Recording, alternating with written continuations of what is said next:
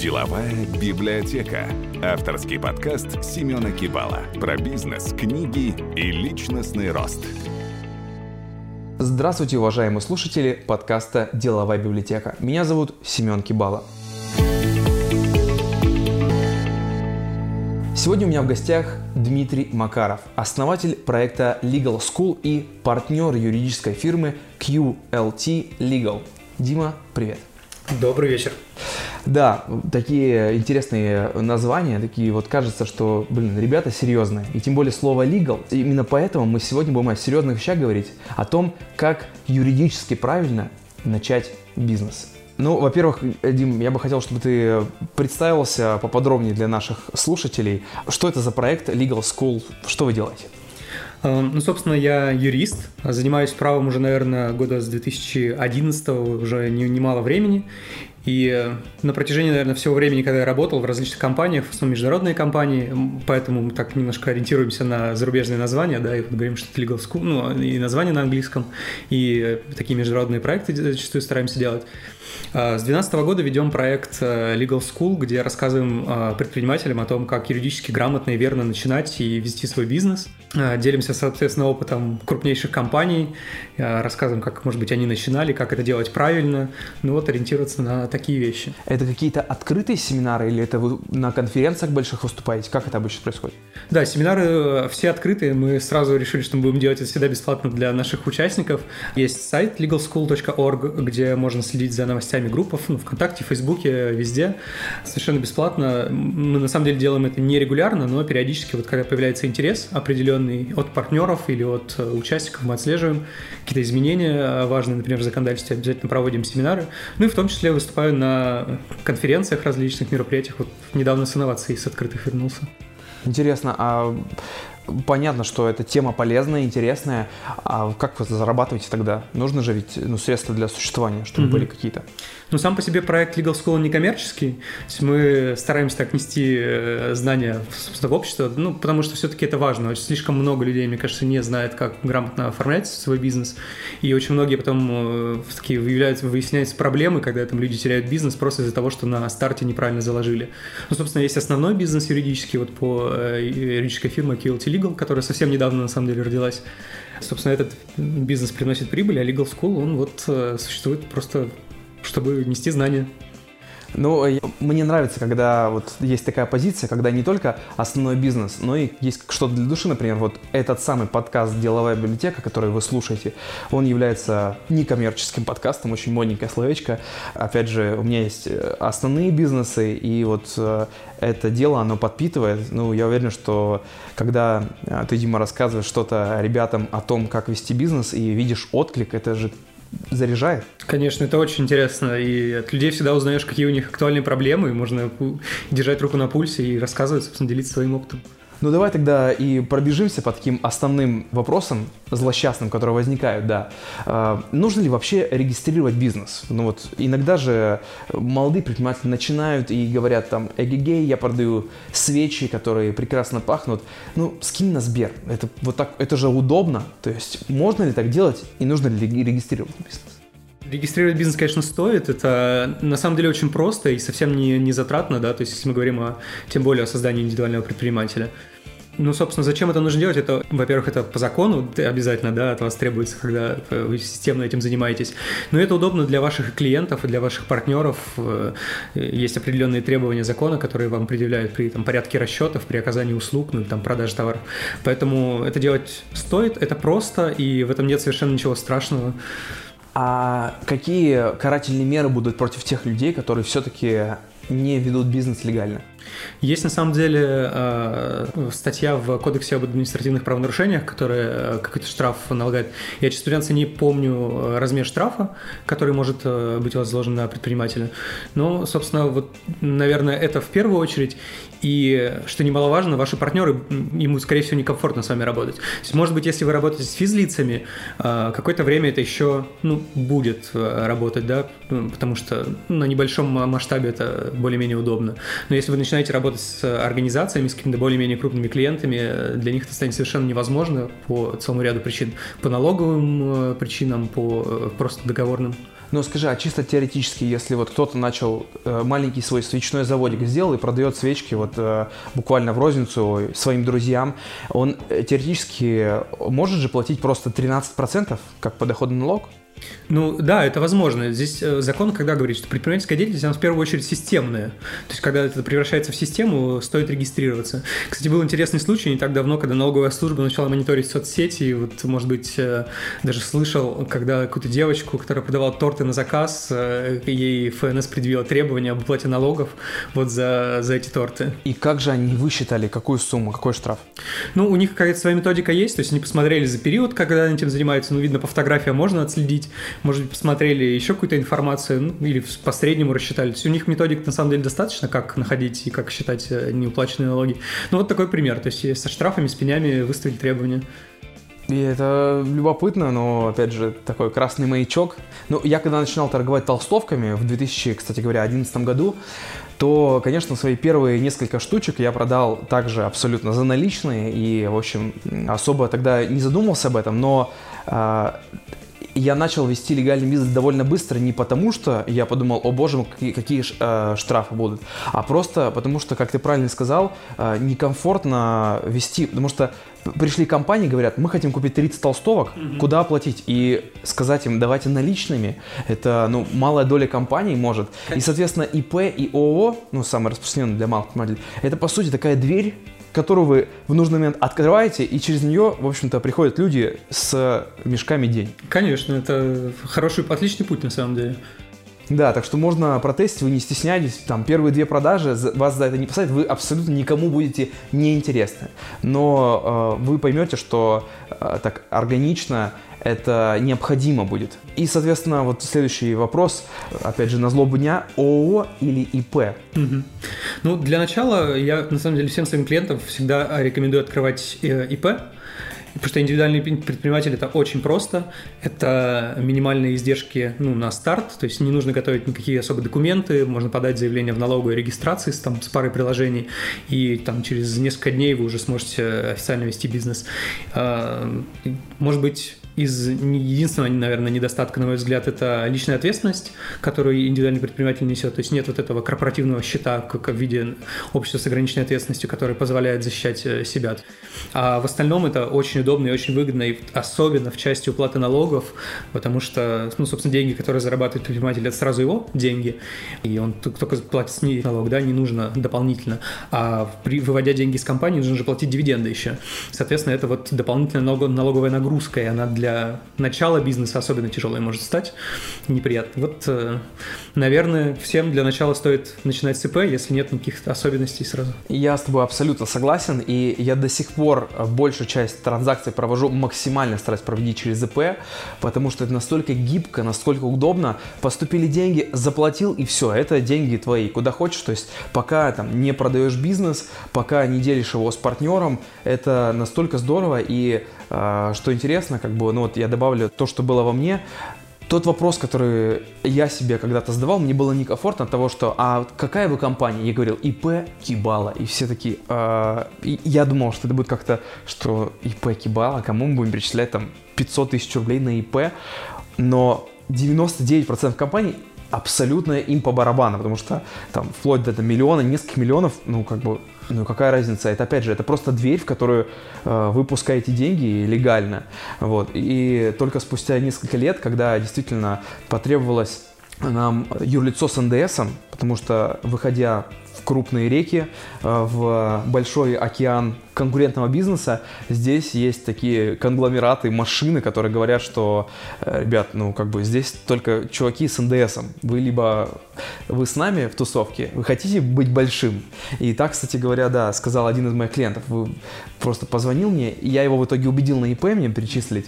Э, это была довольно крупная сделка, э, но он сказал, ну, так, Семен, ну, а в целом-то, ну, вы же хотите быть серьезным, давайте к следующему заказу у вас будет ООО. И я понял, что да, это маячок. Это вторая дверь, это вот такие ворота, mm-hmm. в которые нужно входить, опять же, разбираться. Вот эта вот история. Да, ну давай вот подробнее про ООО. Все-таки помимо красивого названия, то, что мы можем придумать не только ваша фамилия, а можем придумать что-то свое, какие еще там, плюсы, минусы?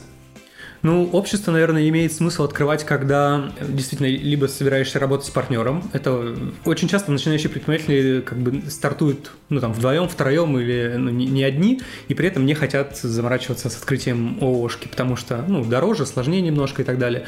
Но это хороший путь, совершенно разумный, да, можно с партнером разделить долю, установить правила корпоративные какие-то, как вы будете там потом прибыль делить или вообще управлять обществом, очень важно. Очень полезно, естественно, для привлечения инвестиций. То есть, если у вас, ну, может быть, наукоемкий бизнес, вам нужно привлекать туда дополнительные деньги, инвесторы не смогут зайти, в, не, не смогут работать с, ИП, да, и, соответственно, будут э, только, только такой вариант. Интересный, кстати, момент. Недавно относительно какое-то деловое издание э, российское, из крупных, то ли ведомости, то ли, может быть, Forbes, э, готовили список ИП, которые работают на госзаказах и там достигают миллиардных оборотов. И вот а, один из нюансов, да, у меня некоторые клиенты говорят, а разве я могу нанимать там людей на ИП или как, может быть, у меня ограничения по обороту есть? Нет, такого нет, вот ограничений по по выручке. Погоди-ка, а я думал, что на ООО на упрощенке и на ИП на упрощенке. На упрощенке. Если... А, то есть ИП с НДСом, да. с ОСН. Да, да, то есть это связано точно. исключительно ограничение с налоговым режимом, а не с самой формой. А в чем тогда преимущество ИП с, на общей системе налогообложения, где 20% налогов, доходы минус расходы, плюс еще в будущем 20% НДС, и вот эта вот вся история, когда, э, зачем тогда выбирать в пользу ИП с э, общей, чем ООО с общей? Опять же, дивиденды. То есть, если ты хочешь выводить деньги из ООО, чтобы начать их тратить прямо самому, ты всегда будешь дополнительно еще 13% на дивиденды закладывать. Действительно. То есть, вот, вот такая, такая разница получается. А вот э, то, что можно стартануть, и на самом деле я регистрировал свою фирму своего друга и партнера, я всем рекомендую на самом деле этого человека, его зовут э, Алексей Филоненко, и у него компания «Бизнес-юрист», мы с ним уже много лет, и у него компания, вот он недавно открыл второй свой офис, так что если вы находитесь в Санкт-Петербурге и хотите э, недорого и самое главное качественно открыть свой бизнес легально, то я очень рекомендую тех людей, которых, собственно, я сам используя их сервисы. Вот, соответственно, э, к Алексею э, обращайтесь, я обязательно дам ссылку. Вот, он мне открыл буквально за несколько тысяч э, рублей, собственно, провел там всю операцию, и при том я как раз решил подвести к уставному капиталу. То есть там нужно 10 тысяч рублей, но мы их как-то записали там с помощью бумаг, каких-то расходных материалов. Вот как эта история происходит? Ну, на самом деле, вариант, связанный с созданием компании без факт реальной оплаты уставного капитала, она уже закрылась несколько лет как. То есть это раньше было возможно туда имуществом вложить, э, уставный капитал, там, компьютер, стол записывать да. там или все что угодно. Сейчас уставный капитал оплачивается только деньгами, но его можно вносить тоже в течение некоторого времени после создания компании. То есть можно сначала сделать компанию, потом только вложить в него 10 уставный капитал. Да, 10 тысяч рублей уставный капитал по-прежнему. Вот, то есть это все еще возможно, это относительно тоже недорого. Ну, получается немного дороже, чем, опять же, открытие ИП но... А скажи мне вот еще по поводу банкротства. Ну, общество с ограниченной ответственностью. То есть, если у ООшечки, э, скажем, мы каким-то образом создали ощущение, что она хороша и привлекла какие-то инвестиции и кредитные средства, mm-hmm. а потом их вывела и хопа закрылась, э, провела вот, это, э, вот этот процесс банкротства, это что, действительно может не караться по законам? Ну, ограниченность ответственности здесь в первую очередь, ну, закон предполагает, что это ограничение ответственности уставного капитала, то есть если вдруг вашей компании не хватает денег, то вот эти 10 тысяч, ну или там любая другая сумма, которая может быть больше, да, вот э, из этих средств ваши э, кредиторы смогут получить э, свои деньги, но банкрот банкротства, это, конечно, немножко другая да, процедура, она чуть более сложная. И здесь важно отметить, что не защи... у вас э, вот эта э, ограниченность ответственности не до конца защищает. То есть, если вы преднамеренно будете банкротить свою компанию, как-то недобросовестно вести дела, то существует ответственность и руководителя, и учредителя компании. Особенно это касается неуплаты налогов или каких-то обязательных взносов. Соответственно, если вы вдруг не будете выплачивать государству, к вам лично предъявят эти требования. А, смотри, если мы привлекли э, инвестиции от какого-то партнера коммерческого, либо же получили кредит от организации, ну, коммерческий банк, угу. заплатили налоги, угу. И вывели деньги и закрыли. Вот смогут ли инвесторы э, и банк э, каким-то образом в правовом поле повлиять на вот такого недоброкачественного человека? Mm-hmm. Ну, если ваши партнеры, так назовем, да, этих э, людей, действительно докажут, что вы со злым умыслом все эти действия совершали, то, конечно, да, смогут потом и лично вас взыскать эти денежные средства. Ну, просто как-то в информационном поле то и дело попадаются какие-то статейки такие остренькие, желтая пресса о том, что вот, э, привлекла компания и не докопаться. Ну, нужно стараться, да, то есть это не, не факт, что у них получится, просто вопрос в том, как вы действуете, да, то есть если вы старались законно вести бизнес, делали все, что могли, но при этом вдруг не получилось, да, вот для этих случаев вас общество с ограниченной ответственностью будет вас защищать, да, то есть вы говорите, извините, я старался, но не получилось, но если вы просто взяли, сложили деньги в чемодан и уехали на теплые острова, вас, э, конечно, будут искать. Может быть, для того, чтобы такое не произошло, нужно правильно составить договор? Э, ну, да, в том числе. Я так понимаю, что мы сейчас э, можем, можем поговорить уже и о... Интересно, да, может быть, а вот в договорах есть что-нибудь нескучное? Действительно, ну, в договорах, конечно, много всего нескучного есть. Мы, кстати, в Legal School у нас есть одна из таких, э, наверное, назовем это стандартные лекции, которая пользуется популярностью. Это э, самые распространенные ошибки в договорах, которые предприниматели допускают. И э, среди них, на самом деле, можно выделить множество самых таких... Шаблонных? Стандартных? Да, на самом деле, шаблонных и стандартных, иногда удивительных даже. То есть среди примеров, ну, я сейчас, наверное, все, может быть, сразу на скидку не вспомню, но из примеров можно привести, когда люди, например, заключают один договор, называют его, например, не знаю, договором оказания услуг, да, но на самом деле это является договором подряда. Э, и многие не знают эту разницу, но вот она в деталях может скрываться, и, соответственно, разные правила закона будут применяться. И, например, при наличии спора вы, думая, что вы заключили договор об оказании услуг и думая, что вы, например, можете действовать одним образом, на самом деле это не так, правила игры меняются, и, ну, можно, например, не знаю, судебное заседание проиграть. А разве правила игры не прописываются в этом же договоре? Э, правила игры, они бывают, есть закон, да, который устанавливает обязательные императивные правила, которые нельзя поменять, и есть правила, которые вы можете менять. Соответственно, если в законе написано, что нужно действовать определенным образом вот так, то вы не можете просто взять и сказать, мы действуем по-другому. Всегда будут применяться те правила сначала, которые указаны в законе, и только потом то, что вы можете поменять самостоятельно. Ну и поэтому, если вдруг вы... Ну, название, оно на самом деле договор никогда ни на что не влияет, тоже немногие об этом знают. А вот мы сдаем в аренду наушники. Угу. Это договор об оказании услуг? Ну, от одного названия, опять же, не угадать, да, вы можете делать, если это просто передача вот этих наушников, да, это может быть договором проката, ну, разновидность аренды. Да. Э, это одни правила. Если вы, например, вместе с этими наушниками еще что-то дополнительно предлагаете, это может быть комплексный договор, это может быть прокат плюс, например, оказание услуг, плюс это может быть, если вы там музыку на них играете, то это может быть еще там некоторые вопросы, связанные с Нужно ли вот, исключительными э, правами. выбирать свой тип заголовка?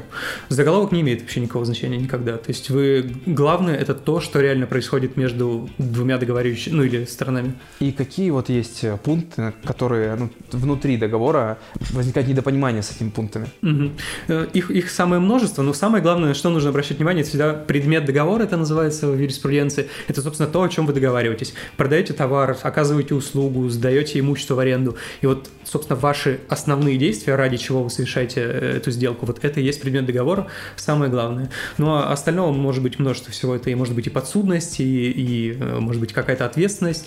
И очень смешные истории бывают с э, форс-мажором, на который никто никогда не обращает внимания до действительно критической ситуации.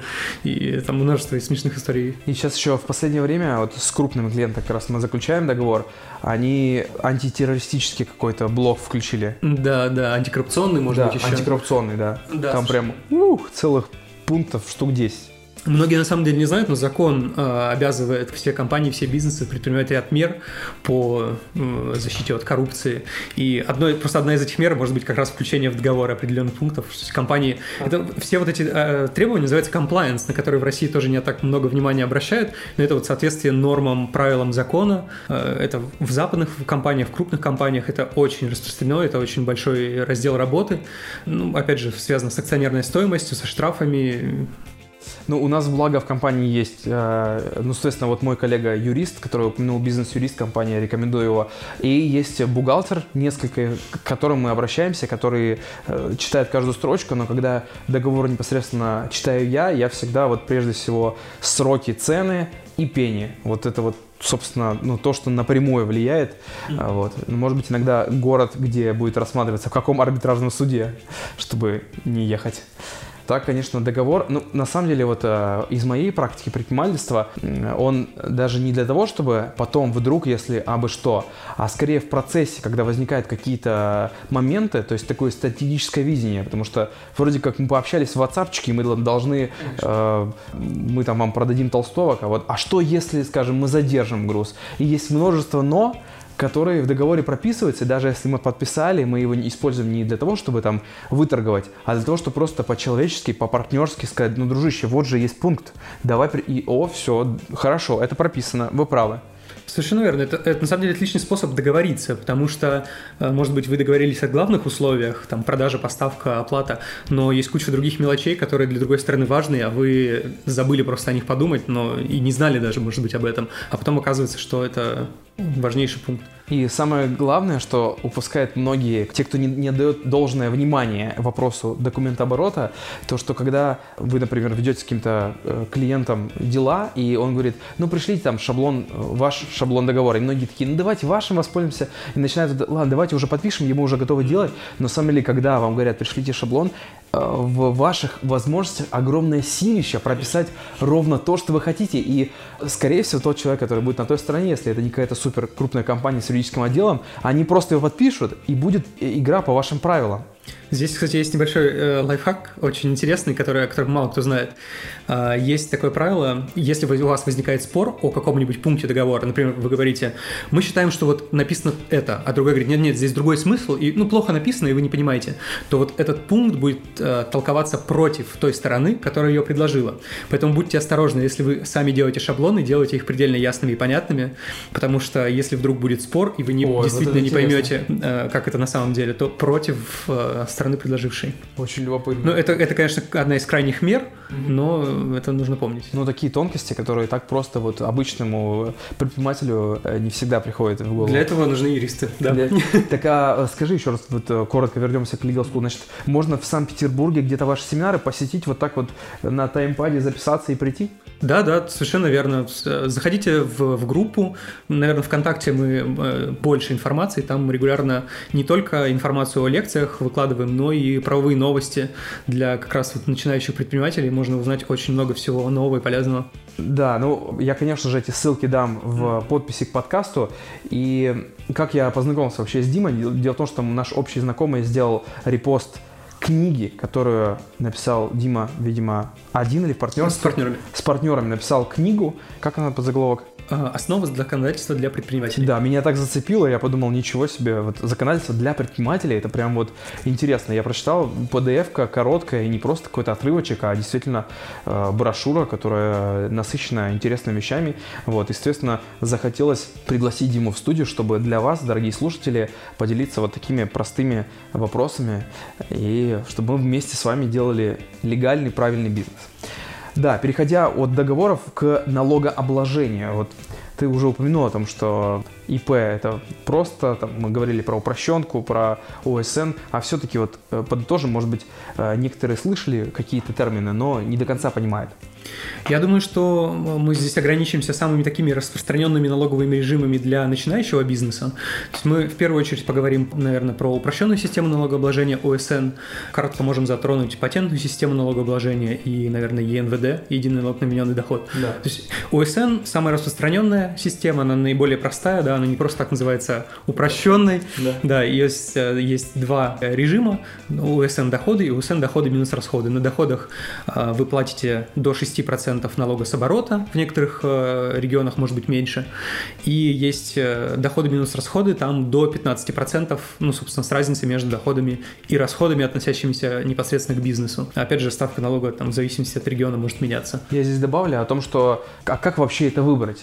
И вот дело в том, что если у вас услуги или какой-то высокомаржинальный бизнес, то здесь вам нужно выбирать с доходов. То есть, соответственно, с всех денег, которые пришли на счет, налоговая сразу себе щипнула 6%, и все, деньги ваши, друзья.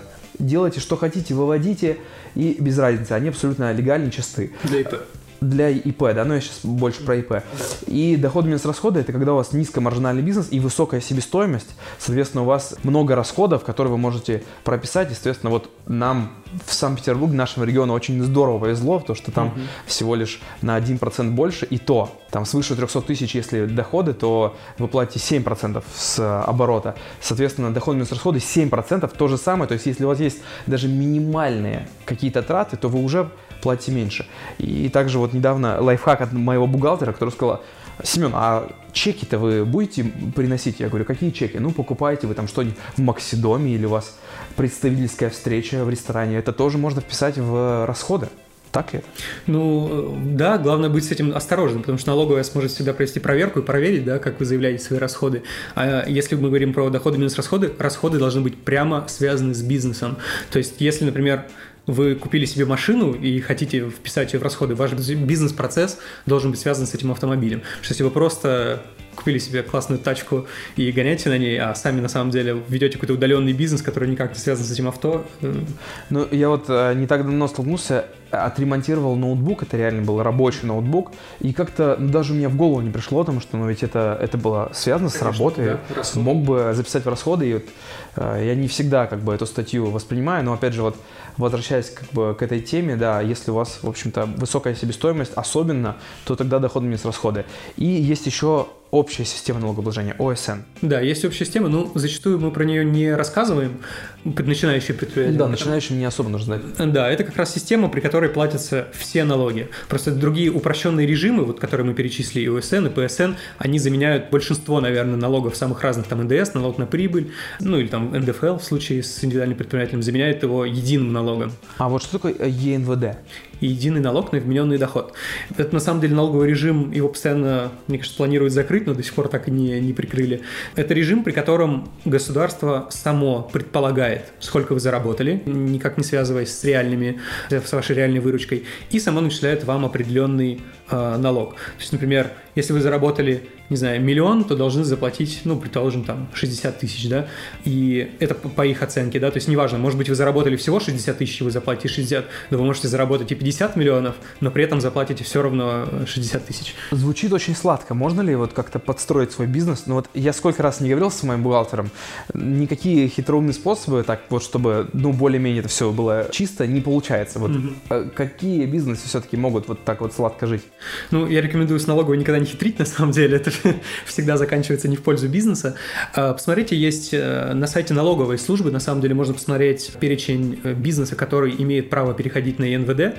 Э, на самом деле сайт налоговой очень функциональный для вот малого небольшого бизнеса, там очень много информации. Это налог.ру? Да, налог.ру, и там по регионам можно посмотреть, потому что в зависимости от региона тоже меняется эта информация. Там же налоговые ставки есть, есть налоговый калькулятор, много всего. Для вот малого бизнеса, когда вы только начинаете регистрироваться, туда можно спокойно приходить и очень много информации узнать о видах деятельности, в которых можно применять эти налоги, ну и посчитать все, и от местности будет зависеть. Интересно, надо взять на вооружение. А, вот э, мы открыли ООО, все, дела идут, название классное придумали, ООО, там, концерные банки. Стоит ли нам регистрировать торговую марку? Очень хороший вопрос, очень частый для, для малого бизнеса. Я всегда э, пытаюсь здесь, найти золотую середину. Если у вас какой-то узнаваемый бренд, и вы собираетесь вкладывать много денег вот в брендирование, в маркетинг, то есть когда это основа вашего бизнеса, да, конечно, регистрировать стоит с, с самого начала. Есть, э, есть очень много интересных историй. Вот одна из причин, почему мы встретились, да, это моя статья по поводу товарных знаков. Там как раз разбор кейсов, когда э, очень многие товарные знаки уходили другим сторонам, и э, правообладатели не смогли их защитить. Тоже такое. Там, мне кажется, очень много всего, и вот среди прочего мы рассматривали а, классику, да, когда Xerox а, все еще может защищать свое, свое торговое наименование, а такие компании, как, например, тот же самый Термос, потеряли свою там правовую защиту.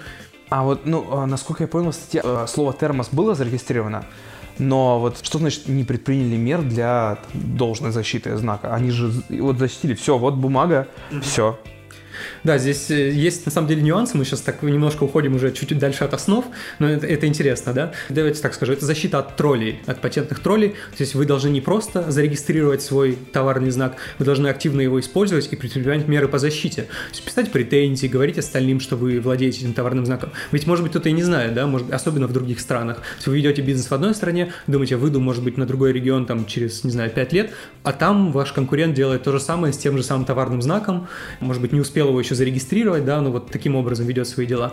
Может быть, он и не знает, вы должны обязательно ему сообщить. То есть вы увидели, узнали об этом, скажите, нет, это наш товарный знак. И можно предпринять, вот у нас есть э, наушники Silent Eve, которые мы сдаем в аренду, продаем здесь, вот наша торговая марка наушников. И вот мы начинаем продавать в Европу, и если вдруг в какой-то стране кто-то начнет использовать э, вот наше название, есть ли шанс э, их выместить, но ведь мы там пока не зарегистрировали торговую марку ввиду того, что нам пока там не продаем, зачем тратить деньги. Угу.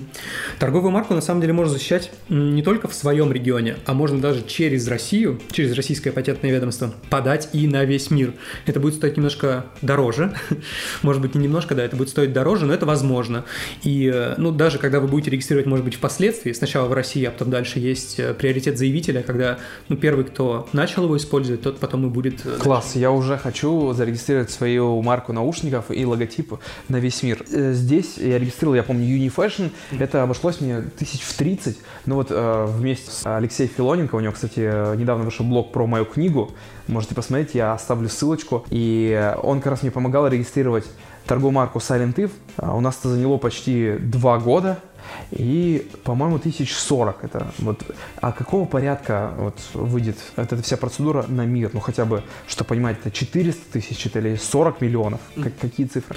Ну, здесь должна быть патентная стратегия у вас определенная. То есть вы должны сразу выбрать регионы, в которых вы регистрируетесь. Там, может, это может быть сложность самого торгового там, товарного знака. Множество нюансов, но я бы считал, наверное, тысяч от 100-150 и выше. Это очень интересно. А, э, скажем, я могу зарегистрировать полностью в США и там во всей Европе? Во всем мире практически можно зарегистрировать. Есть международные конвенции, международные соглашения, их несколько, и они в разных сферах между разными странами э, действуют. Ну, можно регистрироваться в регионе по разным процедурам, скажем так, но все можно сделать, в принципе, через Роспатент. Ничего себе.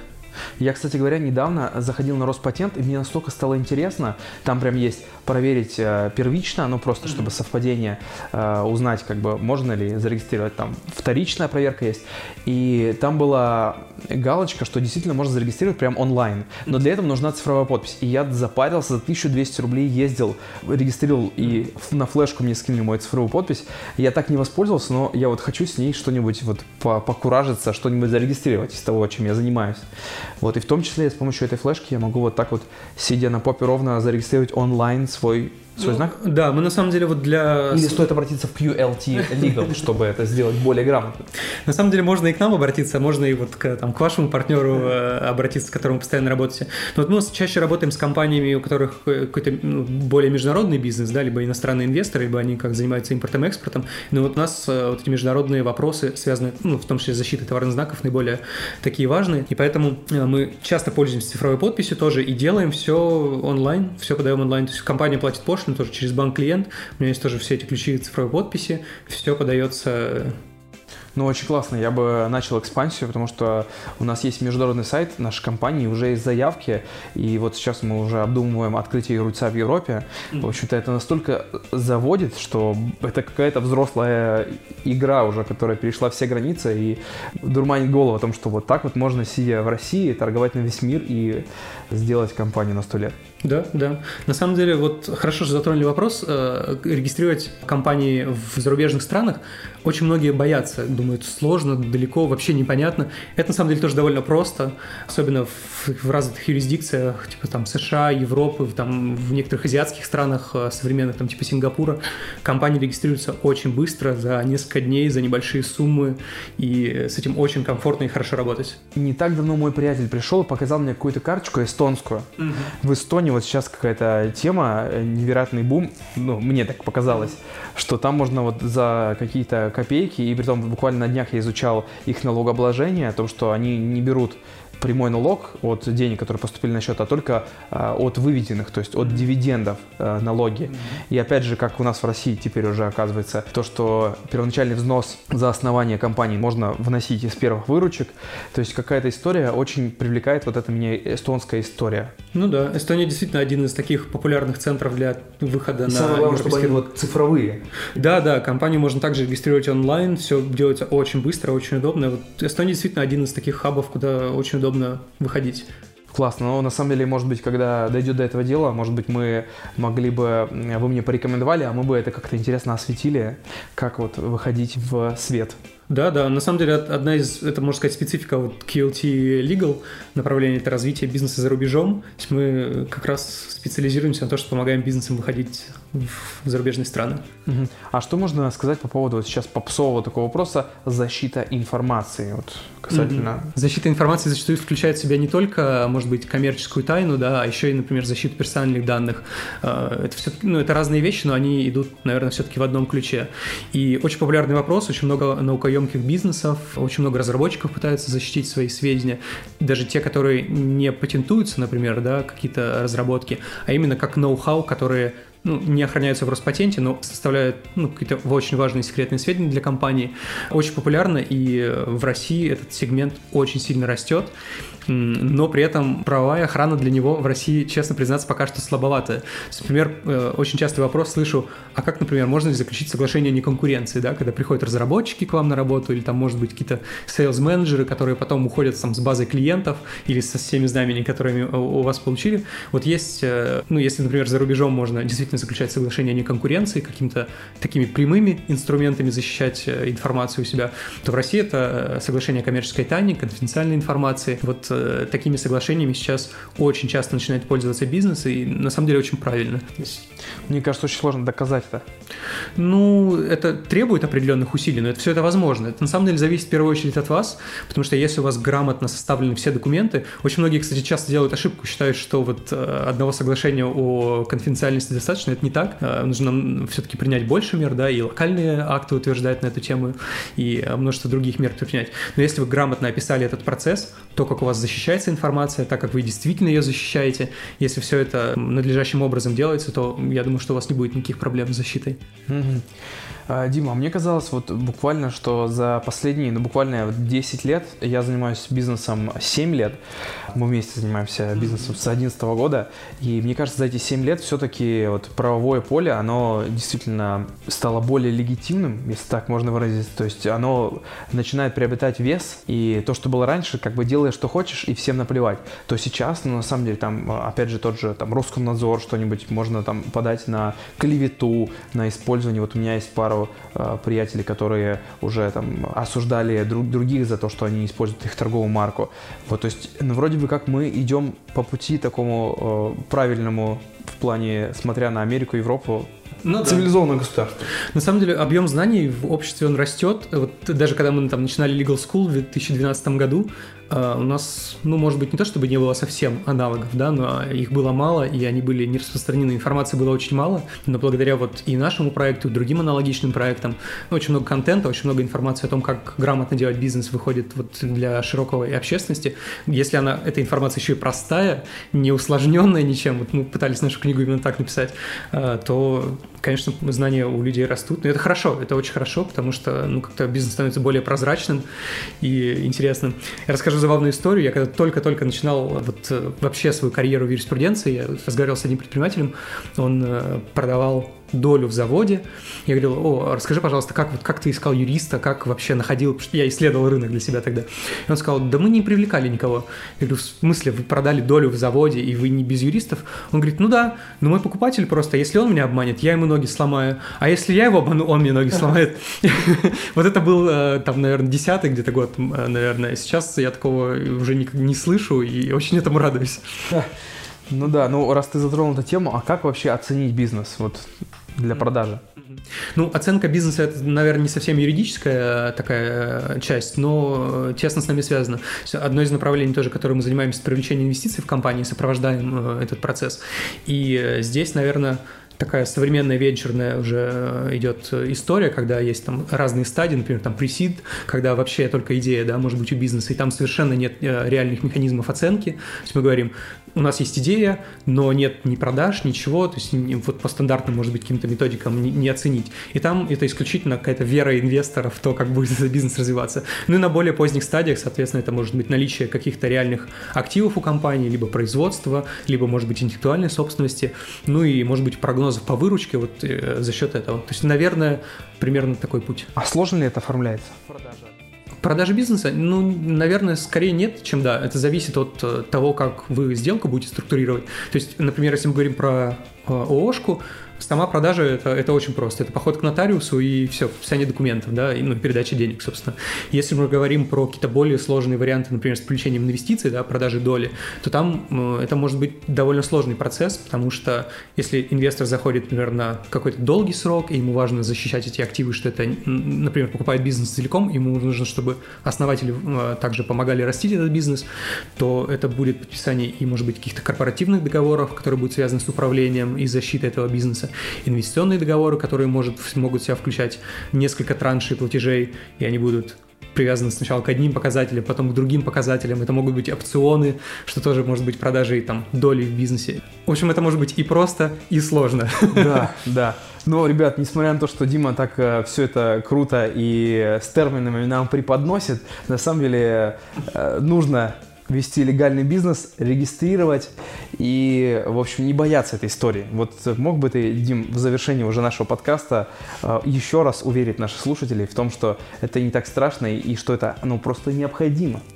Ну да, я в конце нашей передачи, я очень люблю юриспруденцию, поэтому я э, так немножко в терминологию ушел, да, и в профессионально. На самом деле это все действительно довольно просто. Юриспруденция, она, особенно сейчас, она становится все более открытой и понятной, и э, я думаю, что если у вас будет свободное время или, может быть, свободное там средство на обращение там, к юристам или чтение э, какой-то информации, в том числе нашей книги, вы сможете очень много полезной и простой информации получить, и поймете, что делать бизнес э, не только приятно как, как бизнес, но и делать его законным и устойчивым, чтобы потом у вас никто его не отобрал и э, не было никаких рисков. Ну да, многие просто боятся. Я открою бизнес, у меня его отожмут. Ведь до сих пор это смута 90-х, mm-hmm. она еще где-то витает в облаках.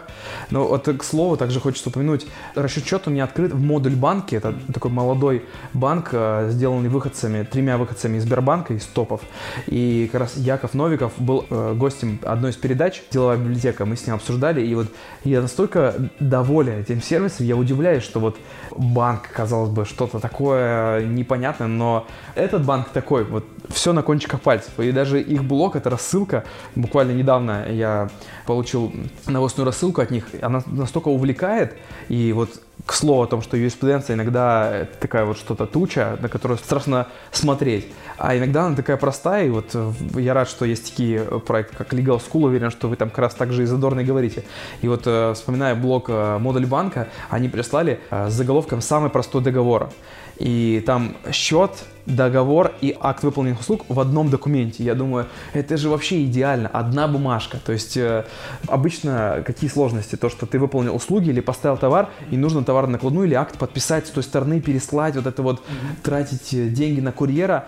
А, то есть в этом акте там есть такая строчка о том, что услуга считается выполненной, если там в течение там, 10 дней с момента поставки не возникло претензий. И все, даже не нужно возвращать. То есть э, такие трюки, которые из юриспруденции, такой сложной для меня и для многих науки, оказывается, там есть столько классных, простых вещей. Главное, чтобы бухгалтерия была счастлива с такими формулировками еще. Это точно. Дим, спасибо большое, что согласился так задорно рассказать про такую э, серьезную тему. Э, обязательно все ссылки, которые ты упоминал на вашу группу ВКонтакте, на сайты и на вашу школу, я оставлю в подписи к подкасту, чтобы ребята могли пользоваться. Тем более, что многие материалы абсолютно в свободном доступе. Эта книжка, ее стоит прочесть. Я вот вам точно говорю, а перед тем, как начинать бизнес, вот. Ну и если какие-то вопросы будут, я также оставлю ссылочку на тебя лично. Те, кто нужно, они свяжутся и, не стесняясь, спросят.